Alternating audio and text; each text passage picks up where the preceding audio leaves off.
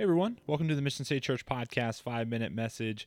We continued our series this week titled Why Church?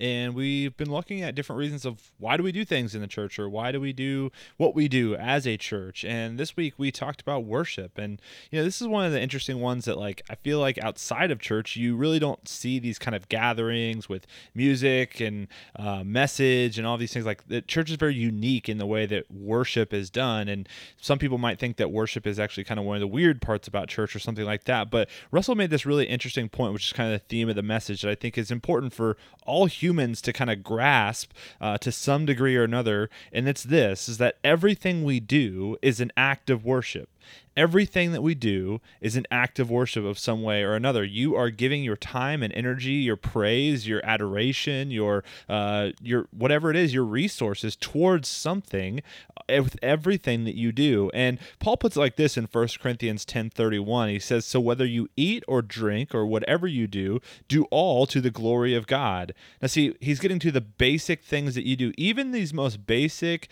essential to life, eating and drinking type things that you do can bring glory to God. So whether you are doing the most basic thing possible, the most complex thing possible, whether you're doing this or that, whatever you do, do it all to the glory of God because you were made to worship and everything you do is an act of worship now, that part about we were made to worship comes more from Exodus 20 and then from Deuteronomy 6. And we'll read the Exodus 20 passage together. It says, You shall have no other gods before me. This is God laying out the Ten Commandments. It's the first one that he gave. You shall have no other gods before me. You shall not make for yourself a carved image or any likeness of anything that is in heaven above, or that is in earth beneath, or that is in the water under the earth. Now, there are a couple other places that we could reference throughout scripture that talk about the idea of worshiping God and what it looks like to give all of our mind and body and spirit and strength and uh, whatever it may be to worshiping God and to God in some way. But that's the idea is that number one, we were created to worship God, but that everything we do is also an act of worship, whether it be towards God or something else. And that's kind of where the rest of our message goes. It's like, what are you worshiping throughout the week? Now, when we come together on Sunday mornings, what do you typically think of when it comes to worship? I would guess for most people that have been to church, they think of singing. When we talk about the worship set or uh, the praise set or whatever it may be, you think of singing. And that's great, that's true, but there's actually a number of different ways that you can worship, not just you know, through singing or even the lifting of hands, as some of the Psalms talk about. Um, there are other Psalms like Psalm 46 that talks about worship when you're sitting still. Psalm 100 talks about worship through shouting. Psalm 149 talks about worship through dancing.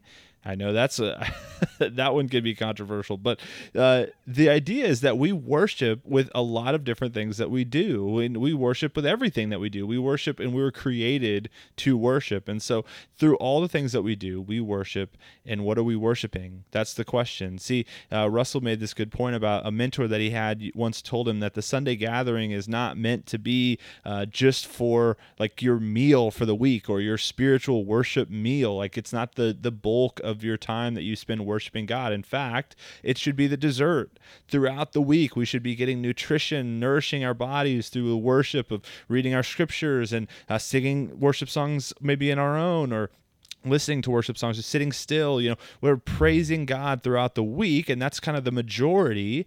To, when we get gathered together on Sunday, that's the specialty. That's the the the dessert. That's the icing on the cake. That's like the the tasty best part. You know, whatever. Um, that's the end. That's the goal. You know, but that we would all gather together uh, and worship God as one body. But throughout the week, we should be continuing to nourish ourselves through time with God and worship of Him. And so uh, I would just leave us with this question. I know I've mentioned it a couple times before, but maybe something for you to chew on as you go throughout your day. What are you worshiping today? What are you worshiping today? If everything that you do is an act of worship, and we know that we were created to worship, what are you worshiping today?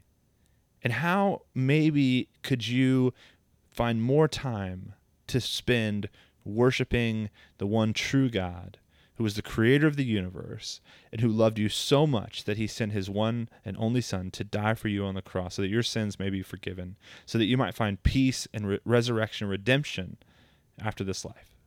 We love you guys. Thanks so much for checking out this five minute message. We'll be back next week as we continue this series, Why Church. See you then. Thanks so much for checking out this five minute message from Mission City Church. We are a non denominational church. You can find out more information about us at missioncitykc.com or follow us on Instagram at missioncitykc. We currently meet at the Merriam Community Center on Sunday mornings at 10 a.m. We would love to see you there.